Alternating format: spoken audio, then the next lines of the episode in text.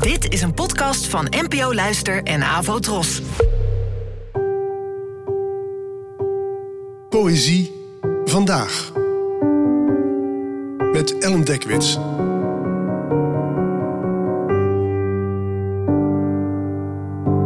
Hallo, fijn dat je luistert.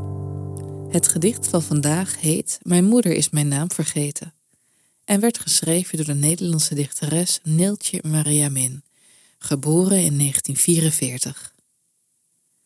Mijn moeder is mijn naam vergeten. Mijn moeder is mijn naam vergeten. Mijn kind weet nog niet hoe ik heet. Hoe moet ik mij geborgen weten? Noem mij. Bevestig mijn bestaan. Laat mijn naam zijn als een keten.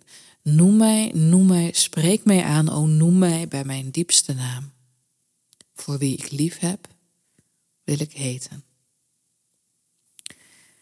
Dit is een eh, van de klassiekers uit de moderne Nederlandse poëzie. En wat ik hier zelf sterk aan vind, is het idee dat het kennen van iemands naam een soort intimiteit impliceert.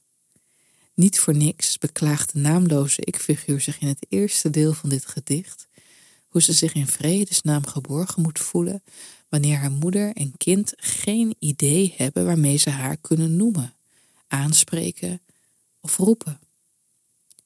Tegelijkertijd suggereert het ook dat het hebben van een naam een vorm van bestaan is. En voor wie wil je nou liever bestaan dan voor je geliefden? Dan wordt het wel noodzakelijk om te heten, zoals het einde zo mooi luidt. Dan wil je door iemand genoemd worden, bevestigd in je bestaan. En voor iemand willen zijn in meerdere opzichten. Bedankt voor het luisteren en tot de volgende keer.